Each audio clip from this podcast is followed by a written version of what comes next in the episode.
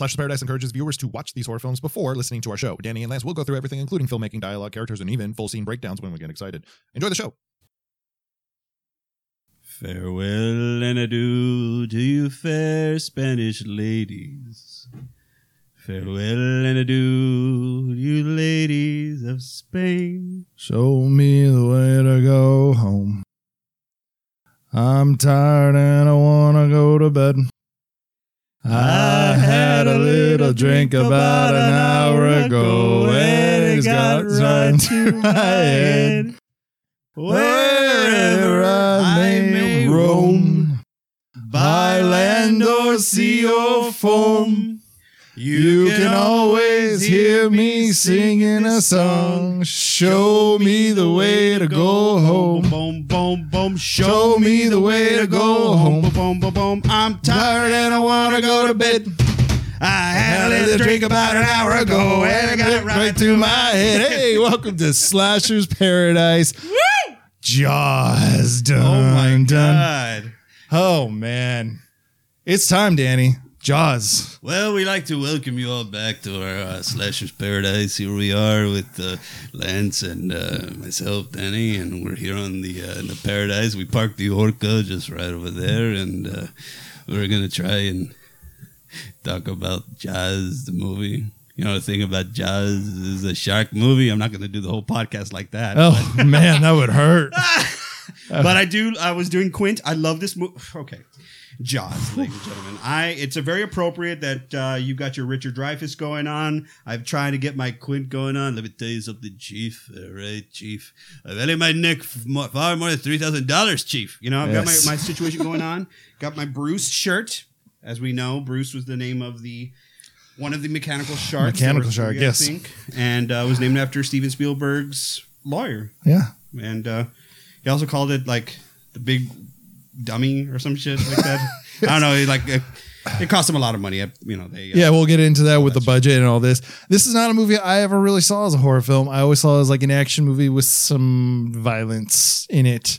But in the last few years, we've been talking about horror movies, and everyone says this is a horror film. So we got to talk about it. Jaws is up there uh, on any of these lists that you look at as far as like what is uh, one of the scariest movies of all time. A lot of people will throw Jaws up there. I think it's one of those that it's like a blockbuster thriller more so. Yes. It- I mean, iTunes be what it is. It oh, it puts it as a thriller in the categories Right. uh, section on my iTunes. What is the rating of this movie?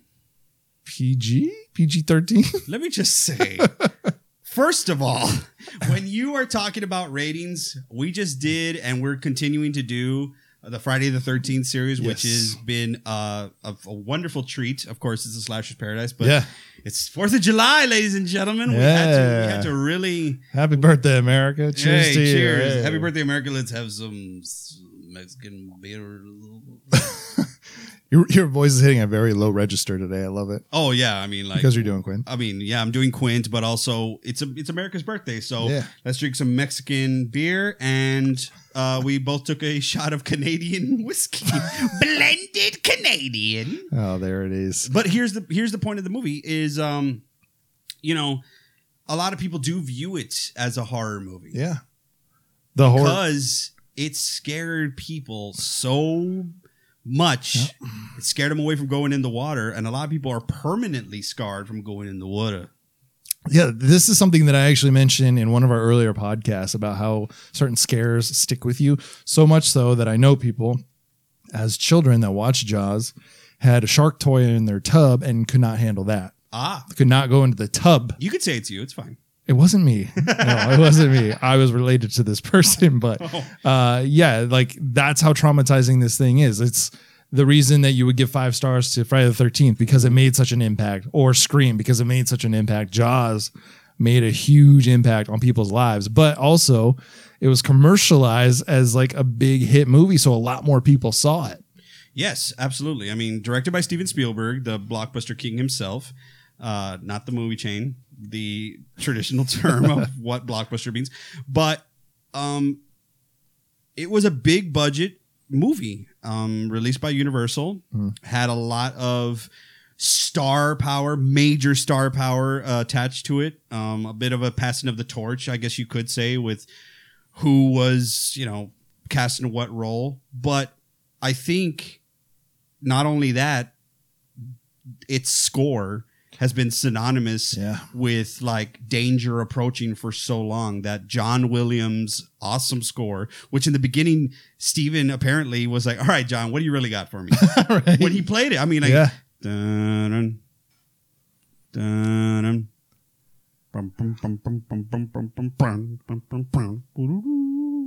it's just so cool. It is. There is a big orchestra feel to it. So there's a, you know, like the Halloween theme is simple. It's, you know, on like one instrument really. Right.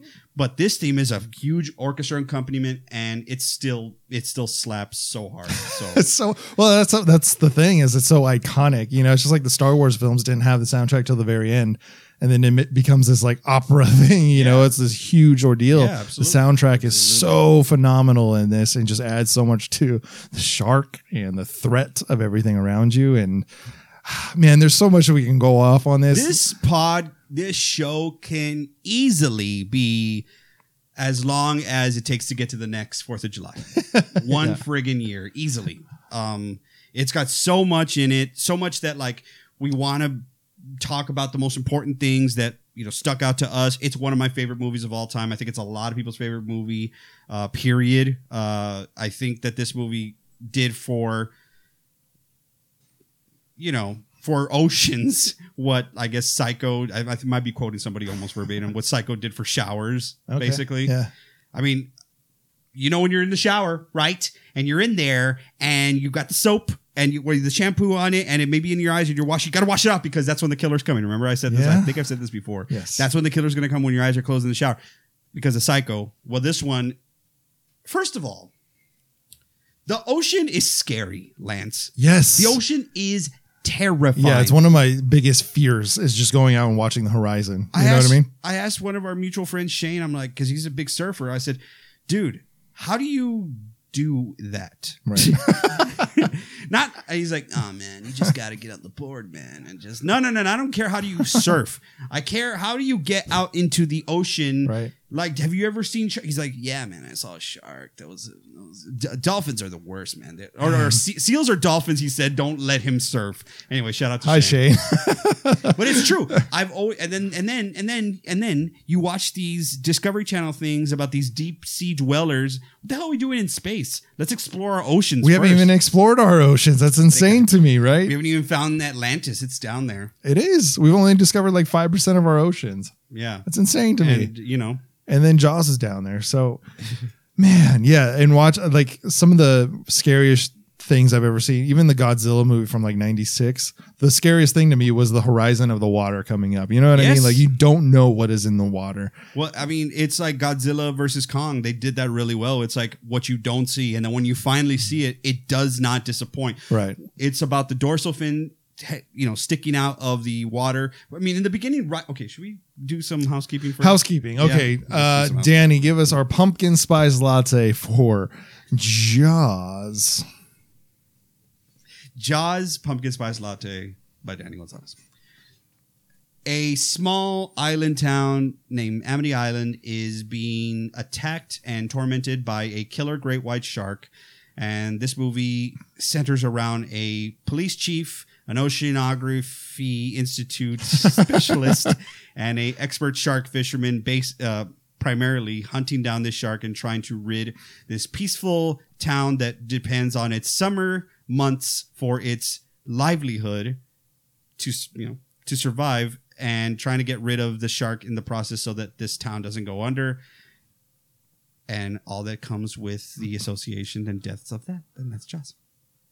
And our breakdown is released June 20th, 1975. Our original budget was $4 million, but we had quite a few issues with this movie. So it turned out to be $9 million. Oh, that's a big jump. Yeah, but I think we made our money back, Daniel. Oh, you think? Yeah, I, I think we did. Four hundred and seventy-two million dollar box office for this movie. Are you kidding me? Excuse me, a baking, Baking powder? powder. I had to ask you, Danny. Does that sound right? When I was doing the research for the show, are you kidding me? No, I'm not kidding you, man. It's right. Obviously, directed by Steven Spielberg. We're gonna go over the cast throughout this whole thing, so I'm gonna leave it at that. Um, our three main guys, obviously, we're gonna talk a lot about. Uh, Danny, this movie, man. I don't. It's just, it's just a thing of beauty. I, It's I'm, I'm beauty. excited because, like I said, I did not see this as a horror film for so long. So I'm really excited we get to talk about it because this is one of my favorite movies, just overall. Well, I'm going to go out on a limb and not a limb that is floating in the water because I was swimming in the pond because the a pond is for old ladies. That's a very specific reference in the movie, right? This movie is a horror movie. That's hmm. it. I'm going to say it. It has t- so many horrific elements that are better than some of the best attempts at modern horror today. Okay, I've seen some great shark movies. I love a good shark movie. Yeah. Quite honestly, there have been some amazing shark movies since Jaws. Uh, 47 meters down. I think that that's a great shark movie. Ooh, good good call. Uh, even the sequel too. They're Yeah. terrifying. It's terrifying to me. The Meg could have been an amazing shark movie Could have been. could have been. It was right there. I just think that it didn't let the shark be a shark. And it's it's no, it didn't let the shark wreak havoc. Jaws, Bruce, the great white in Jaws, gets to wreak absolute mayhem Yeah. because it, they let this sh- killer shark be a shark. Yeah. In the Meg, how is this thing that's humongous? And anyway, I'm not going to go off on the Meg. I'm just going to say that there have been some attempts to make really scary shark movies since Jaws. Yeah. But this one, for its wonderful, wonderful character development, its amazing actors, its great story, the score, the set. The thing, if you wanted to complain about the movie, the thing that it lacks, as far as like, does the shark look fake? Of course it does. It's a fake shark. But it holds up for the most part today. Like if I saw for the longest time, I thought all great white sharks were as big as I'm gonna call Jaws the shark. I'm gonna call the shark Jaws. I do that Yeah, all the yeah, time. yeah, me too. I'm not gonna call it Bruce or anything like that. I'm gonna call it Jaws. Okay, Jaws, the shark. Has I've always thought the great whites were that big. They're big, they can get that big, but there is something about the way that this shark looks. You know, it's the thing about a shark. Is you look at its eyes, it doesn't seem to be living. It's got black eyes, lifeless eyes, like a doll's eyes. Till he bites you. And those eyes roll over white and hollering and just screaming and all. Okay, anyway, well, the, the point is, is that the lifelessness of the shark is still so terrifying. I think that's why you and I are so attached to masked killers in the sense because there is something remorseless Yeah. about this killing machine because all this thing does is eat and and kill and make baby sharks and that's it you know that's all it does that's all this i think i got that right Please give me more Richard Dreyfuss. He's my favorite character in this film. uh, i am convinced that you are going to ignore this particular problem Thank you. until it swims up and bites you on the ass you. now wait a minute wait a minute uh, in our comparison to horror films, we just did. We are doing Friday the Thirteenth currently in our podcast. Um, something that we talk about with Jason in the first four or five films is that you don't see him in the beginning of it. There's there's the anticipation of seeing the actual monster or the killer or whatever it is, and that's what we get in this one. Is just the mystery of we think it's a shark. We know it. We we think we know it's a shark, right But we don't see it for a very long time. We see pieces of it here and there, maybe. we see pieces of people that's for sure That's for sure. And some blood and Yes. some gushing blood in the ocean, which I is mean, just worse. the movie starts off so I think I guess innocent. There is uh, a camp on, on the beach, and there's Yeah. you know music and stuff, and this is some young kids, and they're cutting it up. They're having some fun, and this one, these a guy, a boy and a girl are going to go ahead and uh, you know dr- run off and maybe do some skinny dipping themselves, and they do. At least she does. Right. She gets naked and gets into the water, which is the reason originally that I brought up the rating as to why is it not rated R because you see full babies you can see total boob nation Mm-hmm. in this one. And as far as like the blood and the the limbs and the, the terror, it should definitely be rated R by normal standards, but it's not. So, um, it starts off right off the bat, kicking you in the friggin' teeth. It punches you so hard because she is swimming in the ocean and it's it's lit ish oh, as far as like the moon is bright. It's using what is they're, they're using their vo- they're using moonlight. They're, they're trying to replicate moonlight is what they are trying to do. So you can see her mostly but it is like dawn-ish right? This- getting- okay, you talk about our one complaints. It's the opening scene for me. Is it's shot where you feel like it's almost early morning, but then you see a sunset on where he is because he, he is, he's yeah. passing out drunk, and the clouds are kind of covering the sunset, and then she's out in the water, and you can see the sun pretty clearly. That there's no clouds or anything like that. And then she's moonlit at a different angle. So there's all these different times of the day that this one scene is happening. Uh, so that's probably the only one complaint that I have of Right. this. But I think the idea is that it's supposed to be at night. The moon and the sunset are kind of coinciding. Yeah, I, I, I, I can buy that. What it, Yeah. but but the kill, the kill of Chrissy, I believe is her name. Yeah. Woof, man! It sets a tone that you better be ready for a friggin' ride because she is thrashed about the water so violently. The actor sells it amazingly by the, the terror that she's experiencing. Uh, you you feel like she's very much being attacked and, and torn to pieces. She eventually gets pulled under the water, and she's never heard from again um, until you like there are some limbs that is, are discovered later. If you just let that kind of develop right in front of you, you're getting some serene moments, some calm, some playfulness. She then starts swimming. It's nice. There's a calmness about the water, the whooshing, and then just balls to the wall violence, Yeah. splooshing of water, sl- you know, just pulling her all over the place. They're screaming. She's gasping for air.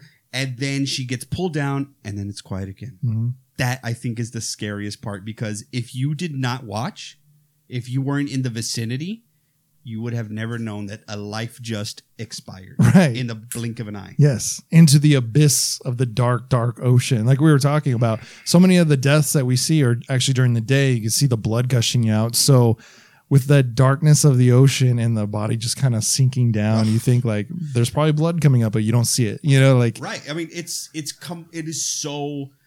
It's the most terrifying opening scene I think for a, for for a lot of purposes, but mostly because if you put yourself in her position, me frankly, if I was attacked like that, I better die before I go underwater. Yeah. because I do not want to drown. no. Can you same. imagine? You are in pieces, Yeah, and then you are being taken down to drown. Yeah. like three of like the worst parts of death that you can imagine. You I know what I mean? chopped. I got chopped up. I'm bleeding to death. I'm, I'm, and I'm drowning. Yeah, and Oh, you're overwhelmed by an animal that you can't control and you can't see.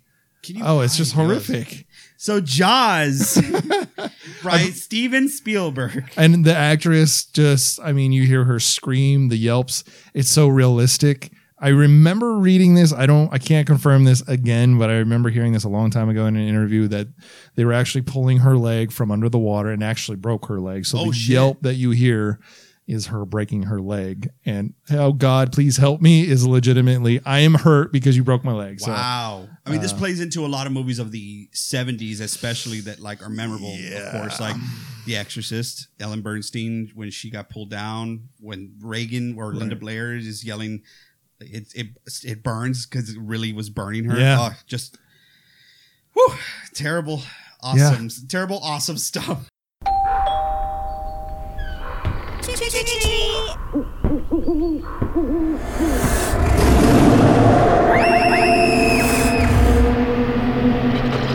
You're listening to Dead Candy, dedicated entertainment for the dead.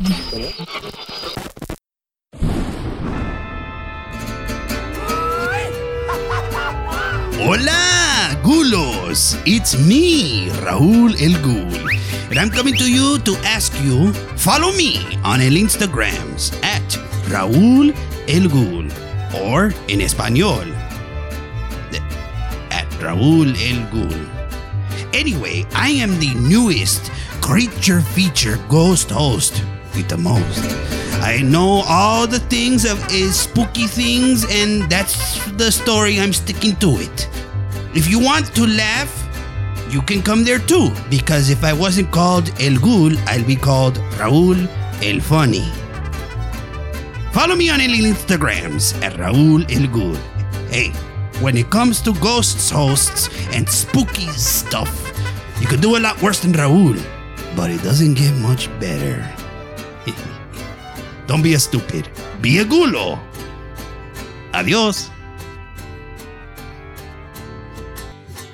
Yeah, and that's our opening. So from there, we get to open up the town, the sheriff, the the investigation into this thing, and it it's what I love. It's what we've talked about. Great horror films always have is a nice big town with a lot of rich story. Oh yeah. And that's what we get in this one. A great story, great backstory. This town thrives off the beach for Fourth of July, for the summer. So it's a big deal that there's a shark attack, possibly. Yeah, I mean, it's already been said that they're very rare for these waters. It's off of the New England coast. It's established. Um, we meet right away Roy Scheider's character of Ch- Chief Brody, who is a New York cop and has relocated to Amity Island to be the chief of police. And when he's introduced, we see him rolling out of bed with you know his wife by his side, and you know you know they're they're, they're letting us know that they're city people. It's like oh, the sun didn't shine when we first moved in. And she's like, we bought it in the fall. It's the summer. He's like, oh, okay. So like, there's different things that they're like, you know, having to come to terms with and getting used to the island. And islanders, I, I I'm an islander. I'm I'm an islander. That's come from away. Uh, are very protective of their island status, right? So they let him know you're not part of, you're not one of us, chief. You'll never be an islander. You're not from here. But it's a very vanilla town. Yeah. To be honest, it's a very. If I can put that town the style or or or the people of that town in a color it would be a pastel color you know? It would just be a pink pastel easter color. That's all it would be. But this this murder or attack rather has happened and the chief has been asked to investigate it because the guy that did pass out on the beach was like hey this I don't know where this girl is. She went in swimming and I can't find her anymore. So while they're combing the beach, this is really early on, they find from the shot her remains and it's just her hand Yeah. with crabs crawling all over it. And you know how they achieved that? They had dummy hands, right? But Mhm. Spielberg thought that they looked so fake and so terrible that they buried an actor in the, in the sand with just their hand hanging out and they put like crabs all over them. That's so gross. That's why it looks so realistic. Like I love, I love playing with that kind of stuff. Put the put the real hands in there, you know. Don't use the Yeah, fake don't stuff. all these crabs. Well, especially then, we didn't get to play with props like this until the '80s. Really, that's when everyone kind of came home. You know. Imagine if Tom Savini did Jaws. Oh, I know. That's exactly what I had in my Really? head. Yeah, that's why I was saying that. We're talking about Tom a lot in our Friday the Thirteenth series because you know he's the he's the friggin' man. But you know the, the the effects are obviously practical. I don't think there's one digital special effect at all. I don't think they can at this time. Everything is practical, so there are some elements that are going to be challenging. One thing I mentioned, and this shirt, you know, articulates it the best. Uh, the sharks were made and put on track so they can move back and forth. Apparently, there were three sharks made. One was open on the left side, one was open on the right side, and then one was the one that you know can fully be, you know, like shot the one that you shoot from the front, I Right, guess, right. or whatever. Yeah, yeah. Well, all these sharks were done and made and assembled in Universal Studios, and they were tested and they were awesome on fresh water. Then they put them in the ocean, and all the mechanics started seizing, and the sharks would start sinking Yeah. because that's what will happen to things that isn't tested in the in salt water. Salt water. Yeah, that's Salt water's a bitch, man. That's what I. That's another problem I had with this friggin' movie. Because I love this movie, but let's be realistic, folks. I love to go swimming in the pool with water that's not gonna sting my eyeballs. That's another question I asked Shane. I said, "How do you do?" Because these people are swimming around in the ocean like they friggin' love it with salt all in their face and stuff. And Shane's like, "Yeah, you just get used to it." I'm like, "No, that's gross." No, you can't open your eyes under the water. You know what I Apparently, mean? Shane says he just does. Ah, no, dude, I can't see for like three or four days afterwards. You know, Dude, I if? I get a little bit of it in my mouth, I want to die. yeah, that's true. It's so gross. Salt water. So you want to talk about how everyone's like, oh, they're all swimming. They're like, I'm gonna go for a swim. No, you don't go for a swim in the ocean. That's gross. Not in the oceans that we have, especially. Well, well, this is the East Coast, so apparently it's supposed to be, I don't know, swimmable. But this is a problem because the chief is like, all right, what does the coroner say? The coroner says probable cause of death from the remains that I see, shark attack. Chief types it up. He says, all right, we got to shut down the beaches. Well, then it's bureaucracy at its best. The town council comes and shuts his ass down and says, I don't think you appreciate, Martin, what we have going here at Amity so the mayor is saying this along with the he's a town councilor or he's like the paper guy. Yeah, and they basically muscled the coroner to change his mind on the cause of death.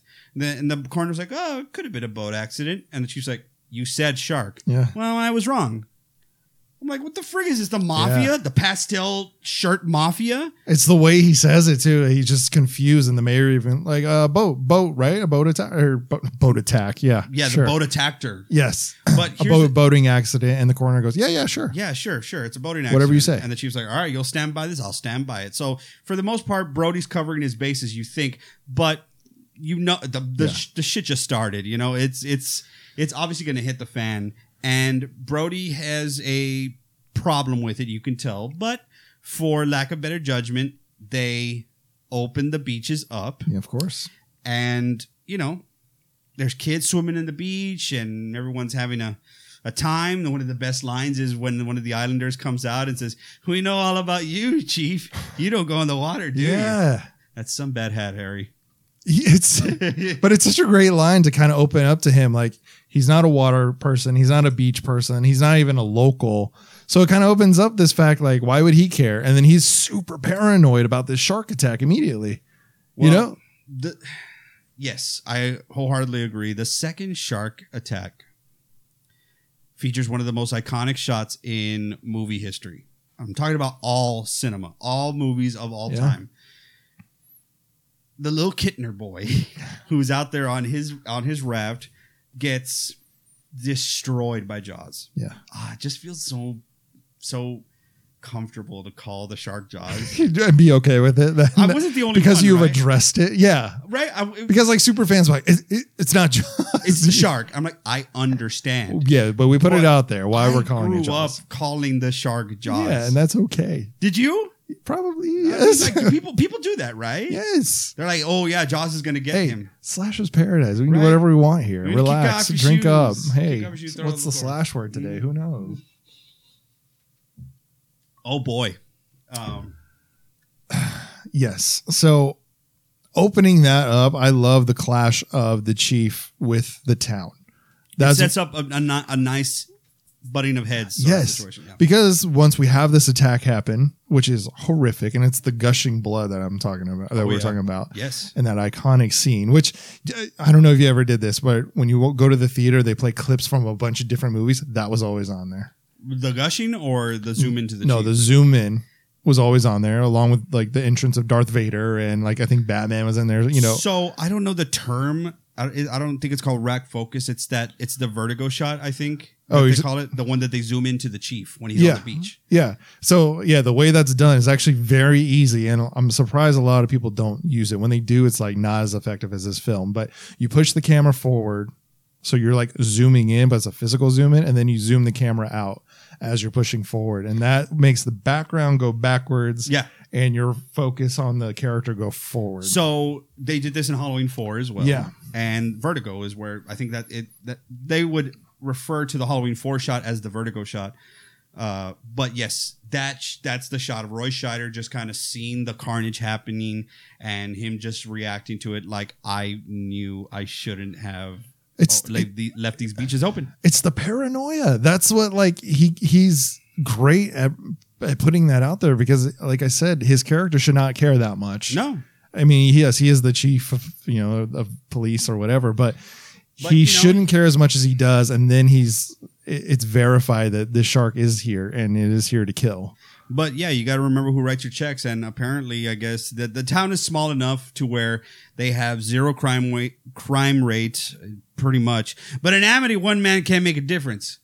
You know, that's what he says. Because it, it, in New York, you can't do shit. You try, you'll take ten criminals off the street, he says, or whatever, and you know you don't make a dent into the crime rate. In Amity, one man can, sol- you know, can help. Right. And he's got like every, you see his day to day. He's getting calls about you know these kids are karate chopping the picket fences, or this guy's uh, uh, complaining to the chief that that a car is parked outside his house. Right. He's like, I need a red zone, chief. That's all I need there. And uh, li- little things is what he ha- yeah is That all. He, I, yeah, that guy that he has to deal with. But now he's got a real big problem, and this might be.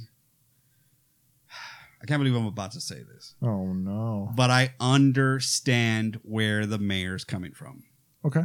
You you kind of have to. I guess as a kid or as a you know someone who doesn't care about all that shit. When I was watching, it, I'm like, this mayor is sadistic and twisted and cruel, and he kind of is a, a little. He has his priorities mixed, Yeah. but the mayor is saying some pretty factual shit.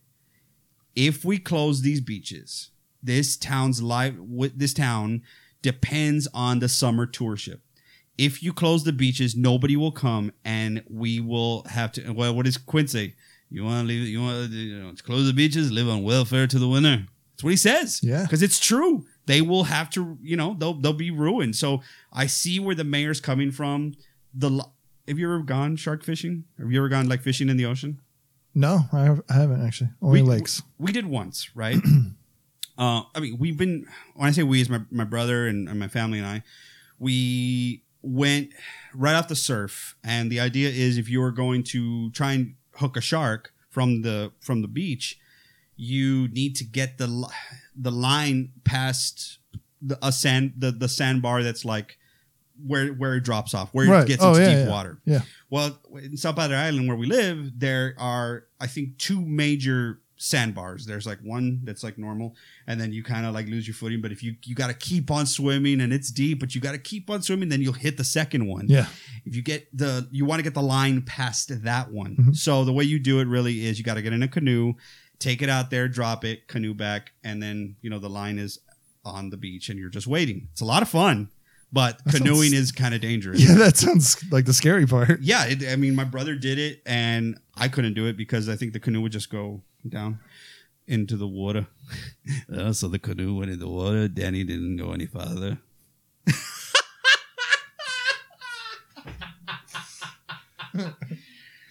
He went, and you know how waves are, man. Uh, the first time was a gem, and then we, you know, we wanted to throw some more lines out, and he got.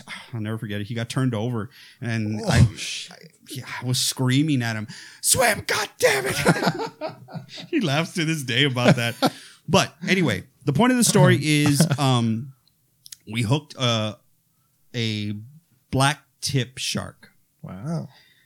and it was six foot three inches. Wow. So, so it's as big as me, just Yeah. swimming around. That's the theme from Jaws, the NES version. Nice. Yeah, I remember that. so it, uh, my brother hooked it, and it was a big ordeal. So once we well, we hooked it, and you know, uh, different looky loos are coming around because it's a big fight and stuff. You're screaming at people because it's going this way down the ocean, and there's just more people that way, right? So you're screaming at them to get out of the way. Point of the whole story is to say this: that we had to go find that shark. And it was then dictated to us. We don't know. It was about like experts who were there it was told to us that that the the frequency of that happening again would be very rare for us to even catch one Really? let alone for one to come around it's just something weird like that so back to the mayor i see he's like all right shit happened she, she got attacked and it's unfortunate let's just say it was a shark he's like it, it's not going to happen again yeah. it's just infrequent So I could see where he was coming from. Yeah, and like statistically, if you look at sharks, like how the fuck hungry could this Jaws shark be to constantly attack over and over again, and for it to only be one shark? You know what I mean? Like statistically, that's just very uncommon. Right. But statistics be damned. After the Kintner boy gets chewed up by Jaws, Mrs. Kintner puts out a $3,000 reward for anybody who could bring her the head of the God blessed shark that ate her son. That's right. And, you know, the town's up in arms because na- that ad went out not only to the local papers, but it went out of the island to people who don't live there. So f- the whole island was flocked with fishermen, half ass fishermen, jerks with, you know, explosives and shit. Well, it's a full situation. And not only do they make it there, but Roy Scheider sends out for the representative or the expert from the ocean oceanographer, the expert in oceans to come out. The ocean expert. the ocean Yes, expert, sure. and that is introduced to us by uh, introduced Richard Dreyfuss's character of Hooper, Matt Hooper. Matt Hooper. Yes. Isn't that great? Oh, To you- well, here you have the floor, man. well, no, I, I don't. I'm talk not. about old Hooper himself. I'm not gonna gush. you should. But because it's really the clash of the three characters, once all these guys do come together, and we're gonna get to Quint in a minute, but I just loved Richard Dreyfuss in this. He had such a great. Sense of humor, but some intelligence. He brings the science to it. We find out that his family's well off. He's well educated. Uh, when he does finally meet Quint, he's tested right away. Yeah, you know, because Hooper does have a bit of a, uh, you know, learned experience, Right. Whereas Quint's a experience experience. You know, yeah, but yeah, but Quint's got the like hands-on bare bones experience, right. Where Matt Hooper's like got all the technology Yeah, and the and shark cages, and He's a he's- smart guy. And he's got a and plenty of money to kind of dump into this, you know, this endeavor that he's going on. Right. But it's just it's the vibe that he brings to the trinity of these actors. more so i mean absolutely but even so additionally it's how he makes an uh, impression immediately he gets there and he's there to see all the hoopla of all these people hitting the water and loading their boats the wrong way doing all this stuff the you know terrible way like the wrong way and he's like they're, they're all gonna die Oh my god! Yeah. just like little things that he says to himself and then he goes and he meets brody and he's like uh, are you the chief? I just want to let you know that uh, these men aren't going to make it out of the harbor alive Yes. just little things like that just like add to him and what you know who he how, his demeanor he's not going to be afraid to speak his mind Right. he's going to be very well you know convinced in himself and i that's what i think is so exciting about his portrayal is that he may come off a little smart assy Yeah. but he will definitely back it up and he will walk the walk Yeah. so he's not a guy who's like you got to get in there and you got to you got to check out the waters he's like i'll get in i'll check Yeah. That's what I love about him so much. And even Quentin gives him so much shit because he's like a city boy and you know he hasn't had as much hands-on experience. But I love that their dynamic dynamic so much. And it adds to the Chiefs dynamic as well because he's really hands off. Yeah. He's never had any experience in this. He's from the city, actually. well there's a and he hates boats he hates you know? boats. He hates the water. He hates, you know, all of this. But it's like, you know, it's a nice little retirement pseudo. You can work, but still not really have to do a lot. It's like a kind of, it's a nothing job, you know. And I guess that's where his drive comes from. That's always the story that's told, right? Is the big city cop goes to the small town, has nothing to do until there's that one big case, and Right. they know what they're doing or they Yeah. know where to go or how to drive themselves. So he goes out in the boat with them, you Well, know. the, the friendship that's established right away between Hooper and Brody, I I fall in love with immediately. It's just Dreyfuss's portrayal and Brody's sort of like man up against it yeah. Mentality Yeah, yeah. that That's they perfect. just gel so effortless effortlessly. Of course, Hooper checks out the body, refutes the coroner immediately. He's like, "This was not a boating accident." Like he tells him off. He's like, "What the frig is your problem, dude?" Like. She did not obviously die from a boating accident. This was a large squalus, a lar- larger than normal squalus. It was a shark. I'm not talking about Jack the Ripper. You know, he's just, it's, Yeah. it ma- he does an autopsy, and when they t- bring the body out of the icebox, it's like if it was in your household freezer. That's all that's left. Yeah. It's a tiny icebox. So when he puts the body for Hooper to, you know, to examine, it's in a small tin box that he's like, you could already see him like react to it. He's like, well, Yeah. this is not good Right. if there's that little left. So he refutes it right away. They go to the mayor. They say, "Look, this is not supposed to. You need to close the the, the beaches down." And that's when the mayor tells them about, you know, it's the fourth. Of, it's the Fourth of July. Now, if you want the you you want to patrol the beaches, you do whatever you do to keep them safe. But these beaches will be open. So everyone's at the beach. There's helicopters, there's shark spotters, everyone is hands on. It doesn't look fun at all. Nobody's getting in the water. And the, the mayor kind of pressures one of the locals to get into the water, and everyone's in there. And then, of course, as many people as you may have looking for a shark, he's always going to find a way to get through. Absolutely. he Just avoids, what a smart animal. He avoids the big crowd and the big ocean, and he goes to where Brody told his son to go. Where is the sa- it's the pond? It's like the bay. It's like the little area where you know it's kind of like locked off. It's like landlocked from the major ocean unless you go under the under the bridge. yeah, there, yeah. There's like a stream that'll go Yeah. into the main ocean, but it is kind of like separated and safe Yeah. for people. And, and Mike even says he's like the pond's for old ladies. He's Yeah. like, all right, do it, do it for your old man. So Brody thinks he's gonna be safe there.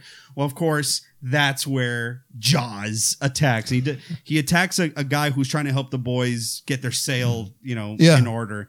And that's where you see a very graphic limb fall from the man who got attacked. It just like sinks to the bottom. Very well developed leg. Let me just Yeah. say, like the dude had killer calves. Yeah, he really did. It, like, it hit the it hit the bottom of the ocean like a huge thud too, and it was very realistic what- for the yeah. time. I float when I'm in the water. Do you? Float? Yes. Yeah, float. Like I can't even. I'd have to blow out all the water from my from my uh from my lungs to sink to the bottom. oh yeah. But if. I held my breath, I'll just float like a cork. oh, that's good. Isn't that nice? That's I'm nice. naturally Buoyant. buoyant. Yeah. Hey, all right. Hey, big words for me at least. Anyway, um, so Quint has a moment at a town meeting where he decides that he's going to say, "Hey, you want the shark den dead? I'll kill it, but it's gonna cost you. I value my head more than three thousand bucks, Chief. I'll find him for three, but I'll catch him and kill him for ten. Yeah. You folks need to make, make up your minds. Again, what I love about Quint is he's the local. You all know me. Yeah, You know, you like, know what I do? yeah, you know that I'm the guy you actually want to hire directly. But I love that because he's he's the local, he's the hands-on guy, and it adds to the the three so well. And he tests the other guys like, I'll do it my, by myself. I don't need you guys. So basically, before the three get paired together or trio together, we have three attacks, Mhm. three three deaths really. Chrissy in the beginning, the little Kintner boy, and the man in the boat, in the little uh yeah rowboat. It's over, you know. what part I love is that Michael uh, Brody's son does get scared so bad he goes into shock and he's at the hospital, and the the chief is there and for I don't know how Brody didn't knock his friggin' ass out. Because I'm sorry, if I told you to close down the beach and you didn't, and my kid is now in shock, I will beat your friggin' ass. Yeah. Like oh, I don't have a kid, but if you did that to Loomis, You're talking. yeah. anyway, he's like, "Come here, I need to talk to you." And the mayor's having a moment, and I told Lance this earlier. The mayor is sipping a cigarette. He's not smoking it. He's sipping it. I know you sip drinks. He's sipping a cigarette. He's just like, and it's just like the smallest flame uh, smoke is coming out. I don't know why that stuck out to me. It's just like little shit like that that I just remember from these movies. But Brody basically says, "You're going to sign this thing so I could hire a contractor. We're going to Yeah. pay Quentin what he wants." And the mayor's kind of muttering to himself, "I was, I was trying to do what was in the best interest." And he's like, "Hey, you're the mayor of Shark City." I love that shit. Brody basically tells him, "Your your shit's done, man. Yeah. you should have done what I told you in the beginning. Now you're screwed because now three people are dead. Yeah. and be, and you knew about it since the first one. So this is this is where the mayor's humanity comes in because he even says my kids were on the beach you know he's like stammering and like realizing like oh this is on this is on me because everyone told me It is. and now it's on me and my kids were there it could have been my kids and now it's very real it's not i'm the mayor of the town i'm the father of the kids that almost got bit or eaten or killed or whatever. So that brings the reality down brings the humanity down you know all of a sudden the mayor is like yeah yeah do whatever we need to do. Let's let's get this going so that the three guys now we're gonna head out. We're gonna go catch our shark. You know what i mean? Like we've set it up so well through this town through these characters. It's so rich at this point. We've had a lot of action. Now it's time to get down to the hunt you know? What I really, I think this movie's in two parts. It, it, it Yeah. three parts really. Okay, so it's like you know beach time, courting and and getting ready to be on the boat and being on the boat in the beginning, and then the deep sea hunting of the shark. Yes. That- I think that's their three parts. I like one and two the most. Three I don't like as much because three's sad. why because I love Quint. Oh, spoiler, uh, guys. People are gonna die, and that's what I think makes any horror movie, any thriller, any movie where you're having to deal with death as a real consequence effective. Make your characters real. You don't have to make them lovable. You just have to make them have moments to where they can be related to. Quint has a lot of moments that people can relate to. yes So does Brody, and so does Hooper. Yeah. Quite frankly, so does everybody in Yeah. the movie. Everyone that is the the uh, Brody's wife, uh, Mrs. Brody is is you know she's got the normal concerns of a wife of a mother. Like it's everyone has a purpose. They are acted out masterfully. It's just it's a what, and then I couldn't. I don't even want to attempt to think about what the casting process was for these three you know, but they got Quint cast uh, cast wonderfully, Brody and Hooper, and these three men are off to save the day. They're on the Orca, Yeah. which is the name of Quint's boat. Which, yes, orcas, also known as killer whales, are the sworn enemies of sharks. yeah and So- orca i believe b- came out before this or after this there was actually the killer whale movie Right, right. orca I um, always found that funny. You already find that funny that a name of that that yes the the the animal's called an orca, but it's also a killer whale. And that's like the beloved thing that they have at SeaWorld featuring our killer whales. I'm like, you couldn't pick something else?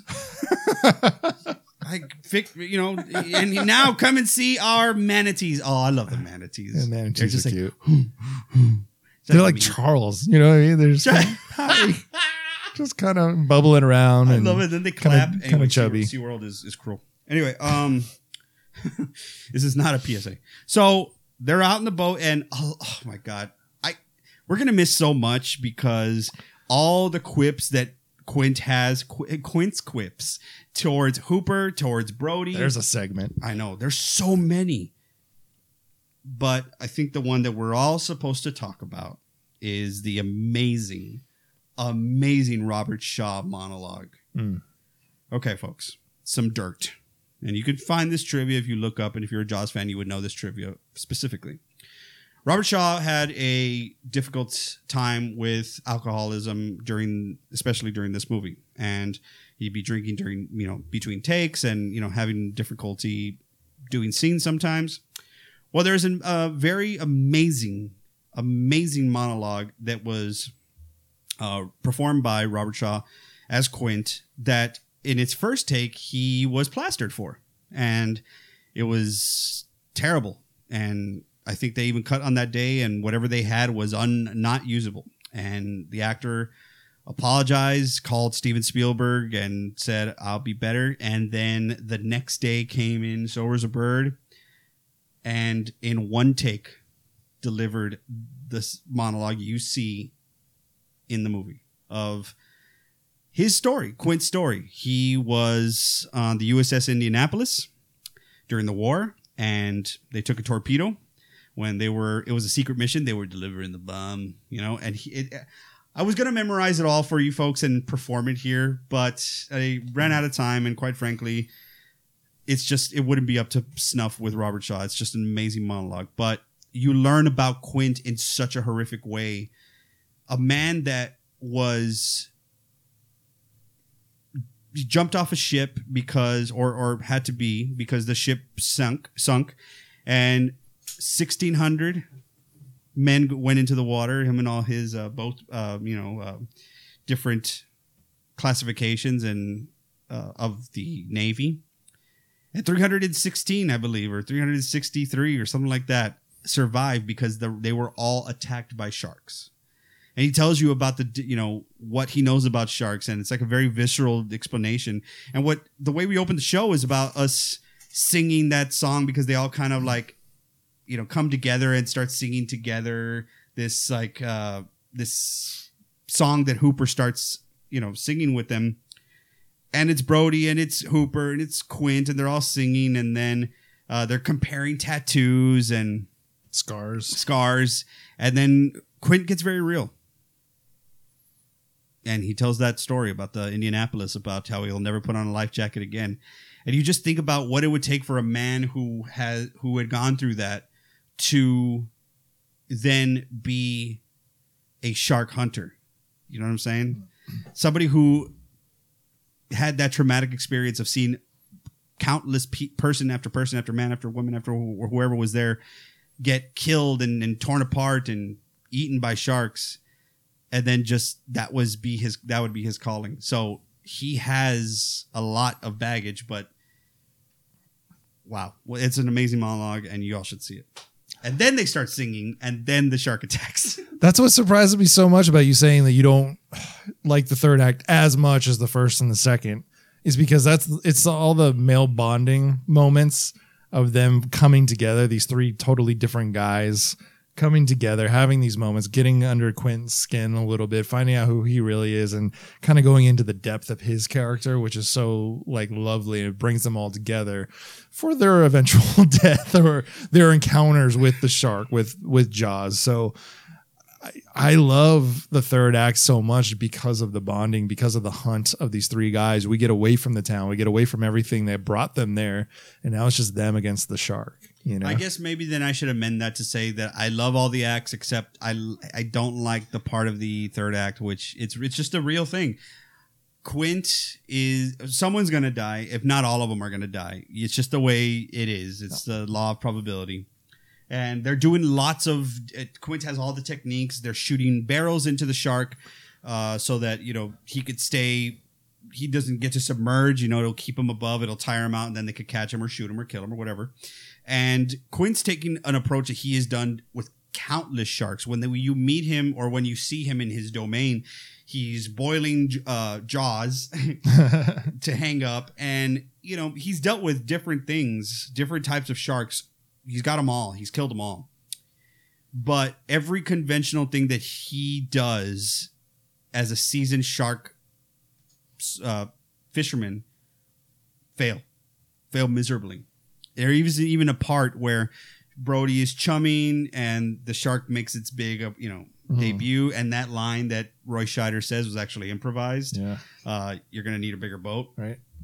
Um, but it's it's when all has failed. I think the third they've attached the third barrel to the shark, and it goes down. And I think it's either Hooper or Brody that ask him, you know, has this ever happened? Have you ever seen anything like this before? And Quint's just, you know, he's always been in control, and you could see it in Shaw's face, just kind of like start to materialize in doubt, and he just is like, never.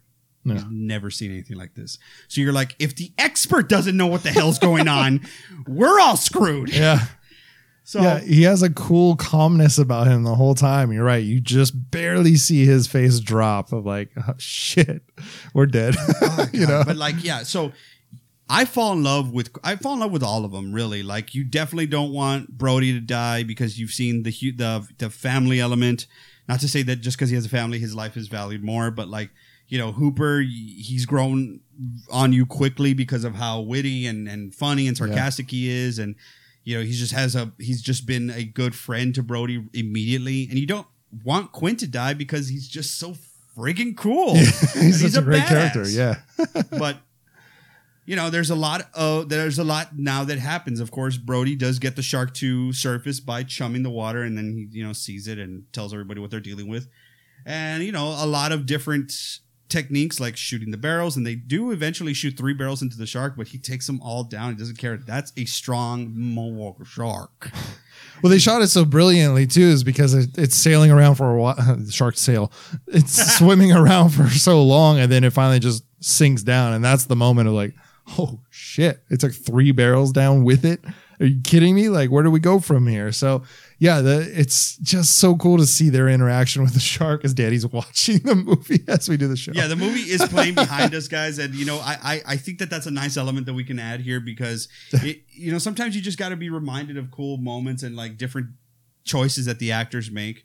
But this is the part where they're starting to bond below deck or like you know in the in the uh, quarters. in the quarters, yeah, or the nickels. I'm not sure. I've never taken a boat exam, but um, they're comparing scars. They're comparing tattoos, and yeah, basically scars. And uh, it starts with Quint showing that he has a fake tooth. Yeah, you know, pops his And he makes it like a high pitched squeal.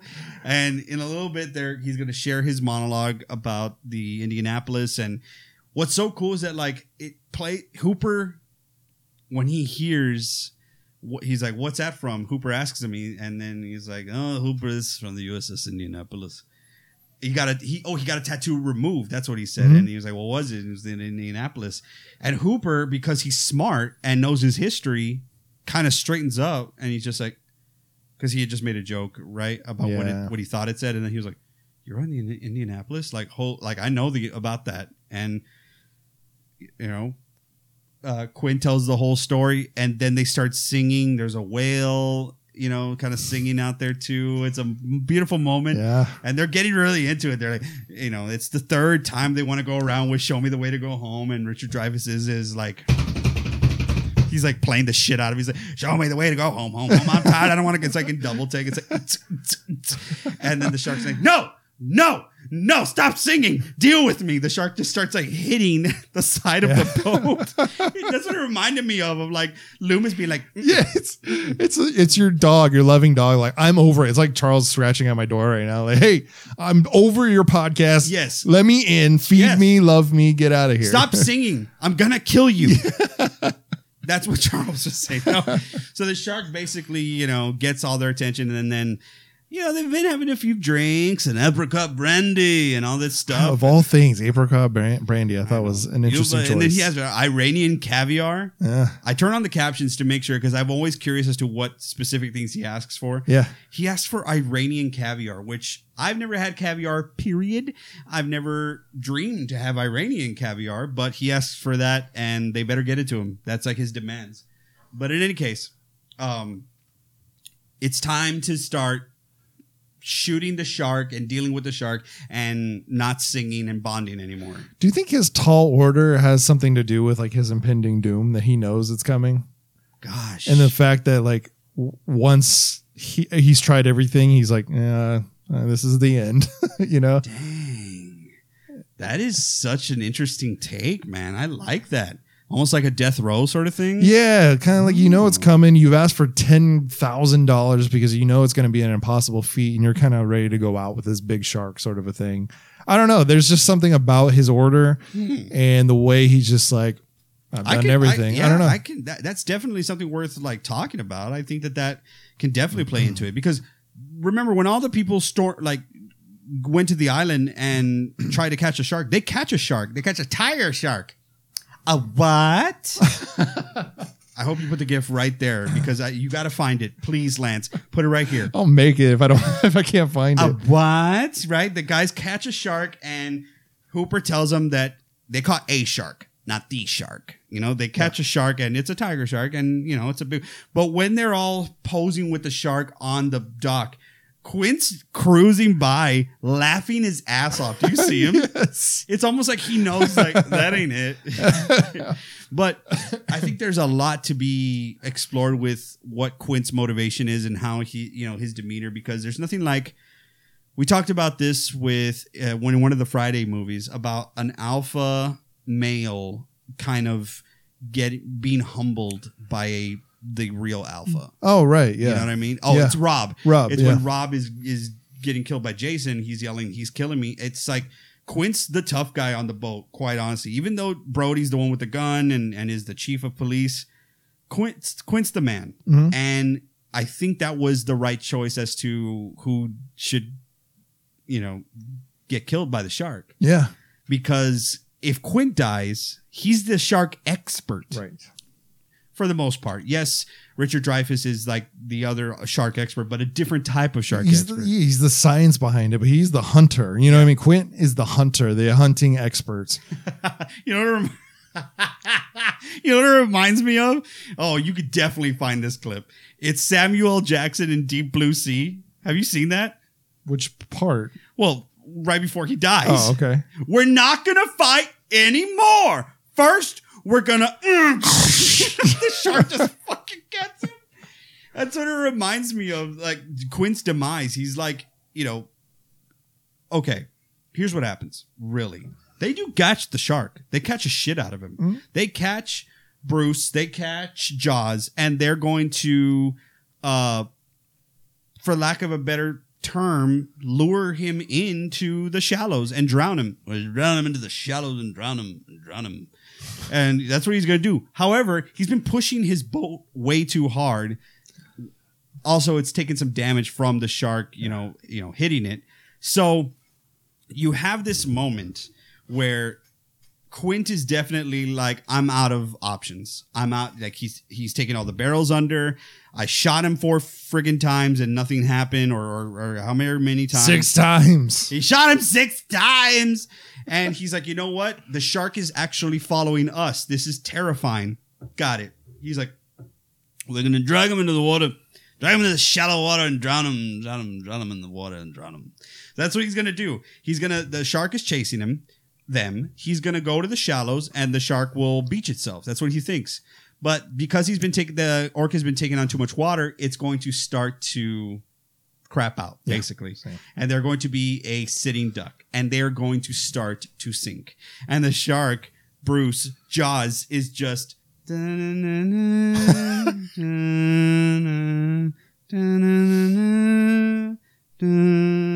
have you ever played that game, by the way? When I was a kid. Okay, find it on the emulator if you can. It is worth your time. Like, like beat the game. It's terrifying, Okay. but beat it because of how sh- jo- the big shark is just like That's what I remember. he's just, eh, and it was like it was like unbeatable. But at- Yeah. then when you figured out how to play, you were like, oh, this game is easy as shit. yeah, all those games back then were like unbeatable. Like the Friday the Thirteenth. Friday the Thirteenth is so unbeatable. I, I found like, Jason. I'm dead.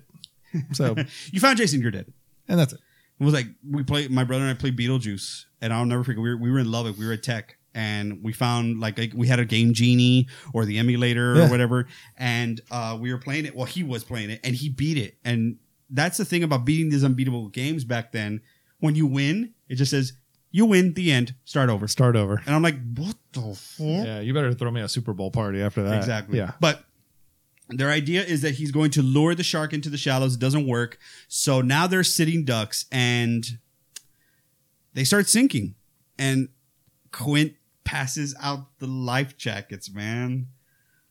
He uh, and he's not gonna wear one. Ah, yeah, that part, man. It's just, Uber, Chief, just gives them. You see what I mean though? Like it kind of ties into the the ultimate doom that he knows he's he's in. Yeah. You know, so I, I think that's just something to kind of explore and talk about or think about a little bit more out there. All the listeners and watchers. yes, like, please. think about Quint. He he knew what he was getting himself into, and that's why he didn't want anybody to go with him. But there is a even if you as your toughest if you're the toughest of tough guy and you know I'm gonna meet my end and I'm gonna like face it like a man or whatever, he you could sense that he's like no I don't. It's like he's scared. Yeah. So he like you know uh, the most unlikely departure of the character he turns to Hooper and he Yeah. says, you know. uh Hooper, what are you gonna what do you do with this this shark cage that you brought on and you know Hooper explains that if he gets you know down in the shark cage and can inject him in the mouth with a little needle that's like this attached to a pole, and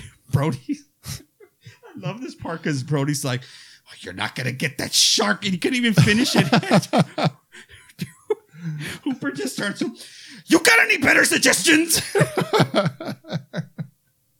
and the next shot is Oh just them God. putting the boat together or the the shark cage. Yep. Um, it doesn't go well. The shark destroys the cage. Uh, Hooper has to like hide down in the water, which like you think he's gonna die. He's dead. Yeah. So it's basically at the end, it's Chief and Quint on top of the orca it's already halfway underwater, and that's when the shark makes its big push. Yeah. it, breaks uh you know through, jumps on the boat, starts sinking it down, and this is the oh Dios. It's the worst part. I hate this part each time. It's when Quint is na- is is sliding down to the to the teeth Uh, and it's yeah. that he's like kicking and like trying to catch his footing and it's that like exact like like you're like you're trying to grab and he can't. He's it's just you're going to the end and oh my god the sh- shark gets him good sinks it in and robert shaw delivers one of the most blood curdling screams i have ever heard in my life. Again with every bit of Quint's story that we've just told, the possibilities of his story, you know, knowing his impending doom, the experience that he's had with sharks, the fact that he's watched a bunch of his friends die by shark, uh, and then when he finally goes and thinking it's his impending doom, and when he finally goes and lets out whimpers and is trying to get away from the shark at the very end of it all, that's one of the most heartbreaking sto- or, um, like characters for me is when it's the big tough guy. Like, I got it, guys. I got this. I got this. And then at the very end, like, I don't got this. I It's got to get out of here. You know, that's the most heartbreaking to me. oh i i, I agree man it's almost like uh maybe he was supposed to die uh when he on the on- on the in indianapolis Yeah. You know what I mean? It was like you went your whole life, I guess, trying to face your fears or, or you know, overcome this demon of being tormented by your friends dying from sharks, and you survive. Maybe you had a little bit of survivor's remorse. It doesn't. I mean, who knows? Yeah. survivor's guilt rather, and how terrifying that, or how terrible that the last, the way he goes out is ultimately from a shark. Yeah. But the movie's not over. No. Quint is gone. He's been taken down into the depths of Davy Jones' locker. And now we have just Brody because Hooper just went down into the ocean. He probably died or he, you know, he he has scuba gear on, but he's down there or or he's not. So it's just Brody on a three-fourths sunken orca. Yeah. Just Uh, about? Yeah. Just about three fourths. Yeah. So earlier in their endeavor, Brody, who's the least experienced seaman, uh, Wow. don't fucking wink at me. pulls the wrong rope and a lot of compressed air tanks start to spill over. Damn it, Martin! This is compressed air. You don't be careful with these things; they're gonna blow up. Oh, that's good to know. I didn't know about that. So there are some compressed air tanks that are on the boat, and Brody is he's down to his last thing. He's tried to like stab uh, the shark because they tried to get him in the quarters, right? Just a okay. It's something about the way the glass breaks when the shark goes into the quarters, yeah. right? It's Yeah. like soft. It's like it's just kind of like anyway. Uh, Brody's basically on the crow's nest at this time, and he well before that he gets to, he throws compressed air into Bruce's mouth, Mhm. right? It's kind of like Lu- Loomis didn't have, and my dog didn't have a tooth, one tooth come in like ever. He didn't have a molar grow in. Oh. So whenever he chews, he has to chew on one side, and so he's like, you know. So when Bruce has got the compressed air in his mouth, it's like, "Ah, ah, ah." It's just like Loomis. yeah, he's like, okay, thank you. I'm gonna go into the water, right? And now Brody's like, the last thing I can do is take this old ass Civil War rifle and just try and make the most miraculous shot I can, hoping that when the shark comes up to me, Yeah. it opens its mouth. like, Yeah. No, but for real. For real. This is what we just talked about with like uh Friday the 13th part 6 is like imagine like your idea is I'm going to put a chain over Jason's head Yep. and sink him to the bottom of the lake. That obviously means contact. That's a that's a very small I mean, it's a thick chain, but it's a very small window of success Exactly. here. You It know what I a- mean? It is a small window of success. That is the best way to put that. But Brody's going to give it a shot. And because it's a movie and he's going to get that one in a million shot, he shoots at the shark quite a few times. And it's Yeah. not till he deliver you if you're going to make the shot the goal, the goal, the game-winning goal, or you know the the hail mary pass. You gotta say something right before it. Nobody told him that until he finally clicked to Roy Scheider. He's like, oh, I gotta say the line, and then the shot will work. So he's got the shark in his you know sights and he's saying for the audience. All the things that Yeah. Dreyfuss or uh, hooper told him already. Come on just blow up. Just blow up. He just keeps on saying it over and over again. We're like yeah we get it. We get it. Just shoot the thing. Shoot the fucking thing. And then he shoots it. Smile you son of a bitch and on bitch he hits the on bitch he hits the bitch. And the whole bitch explodes up in this bitch Hooper! That was a uh, wonderful description, Danny. he used the, he used the word bitch six times in a sentence. I used bitch six times. Clearly Hold your course. oh my god. Hooper, ain't you watching? Oh man. Oh, nice little tidbit. Richard Dreyfuss and Robert Shaw didn't get along at all. I can imagine. They didn't get along at all. They did not could not stand each other, which plays pretty well on screen. I think so. Yeah, definitely. I mean, their chemistry is bizarre and great at the same time, and it's their characters as well.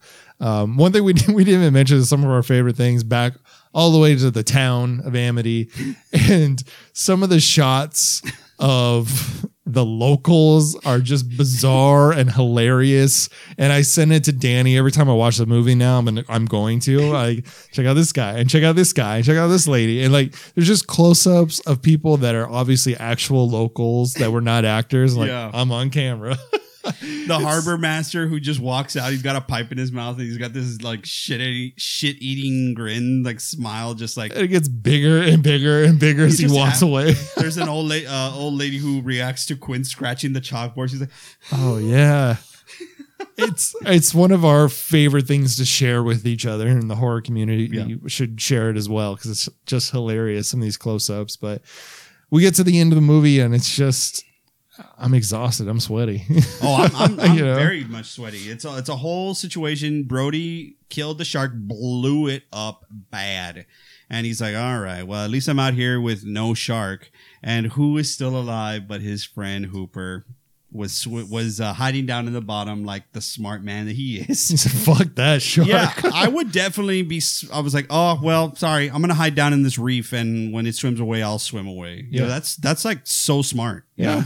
Hell yeah. Uh, but you know, they they see each other, and there's a nice little like moment. They're happy to see each other, but you know, they're share that Quint didn't make it, and they just paddle uh, home on this like piece of wood or something, Yeah. and it's just it's a couple it's- barrels and Oh, like it's barrels. some some planks. yeah, That's they just pretty much it. No land in sight as far as oh yeah, there's a little bit, but uh, and the seagulls are pecking at the remains of the shark. It's just like it's the end. It's the end of a very traumatic experience. They killed the shark. They can go on with their lives, and hopefully, this is the beginning of a beautiful friendship between them two. But the chief has saved the day and uh, saved the town. That's that's it. And I, that's wa- I want I want my sequel still. You want? I, there are sequels. well, I yeah, but I need Matt Hooper to come back. so you're mad because Hooper didn't come back, but Roy Scheider did. yeah, and he's great, and Jaws two is okay. And Francis Show. Where the hell is Francis Show? What's up? That's part. That's from part two. I know. yeah, I just want Hooper. You know, uh, Hooper he, is the man. who's your favorite character of this? Quint. Quint's my hands down favorite. yeah, he's he's the character. of- He is the Robert Shaw is the friggin' man. Yeah. Let me just say, Lance, I am so glad that we penciled in Jaws uh, to do for Fourth of July. yeah, this was kind of the, the plan for like the past year. I was like, we have to do Jaws. We have to do it. But it just like snuck up on us. yeah, like we- they're creeping up on you. Um, Jaws is one of those that like it is a Fourth of July movie. So much that you know what I'm gonna do, Lance? I'm gonna go watch Jaws while on a boat on the lake. that's right. You're you're having some great experience tomorrow, I'm gonna go check or it out on or, the second, or whenever. or, or I already did it.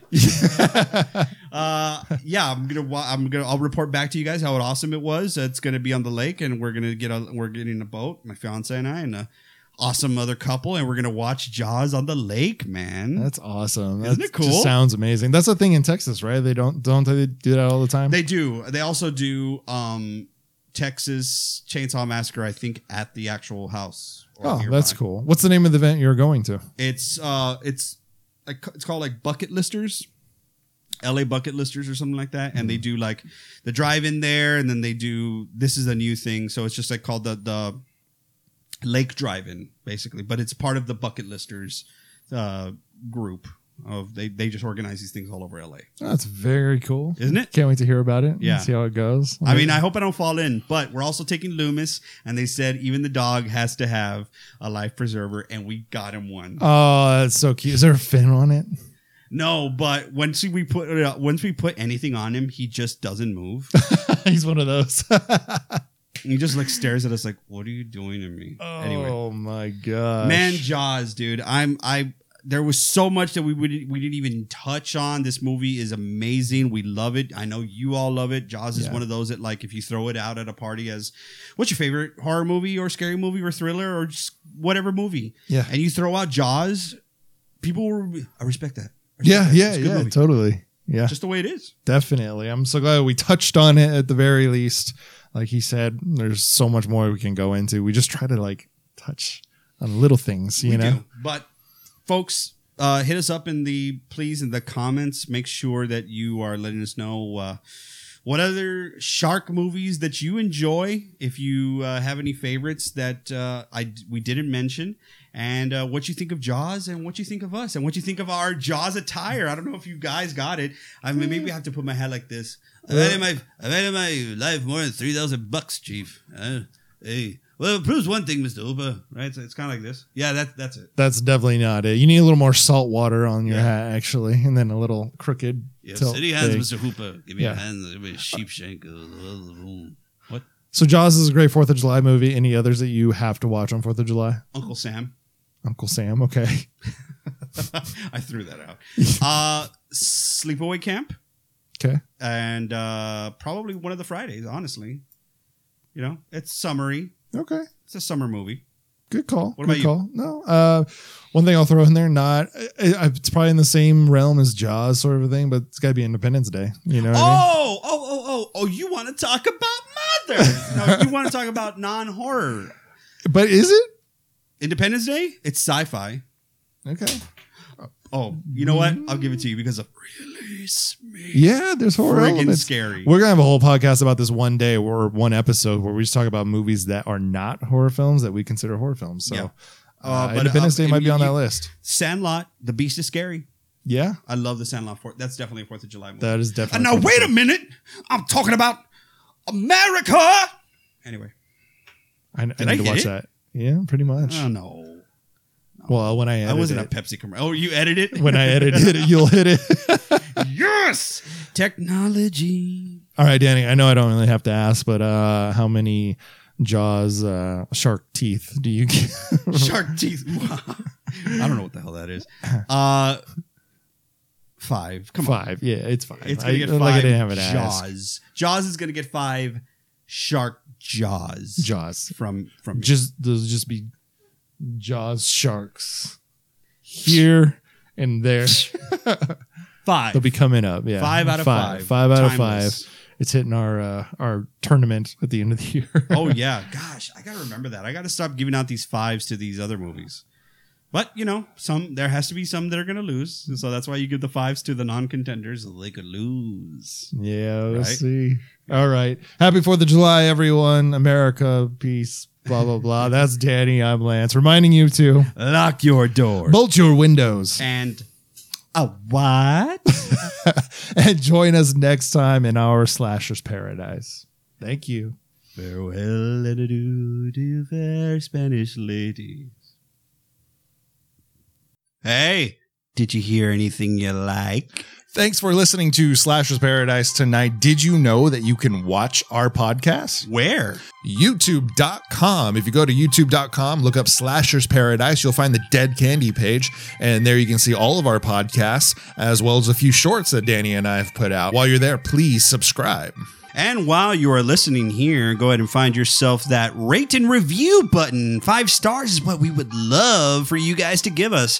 And you know what? If you can't think of anything to say in the review, why don't you go ahead and put some recommendations and or requests of horror movies that you would love for us to talk about? If you'd like to find out more information about Slashers Paradise or Dead Candy, the producer of our show, you can head over to facebook.com slash dead candy fix. That's D E D Candy Fix. Here's to you guys. This is Slasher's Paradise. Sorry, I had to work that in. And I'm going to drink on that.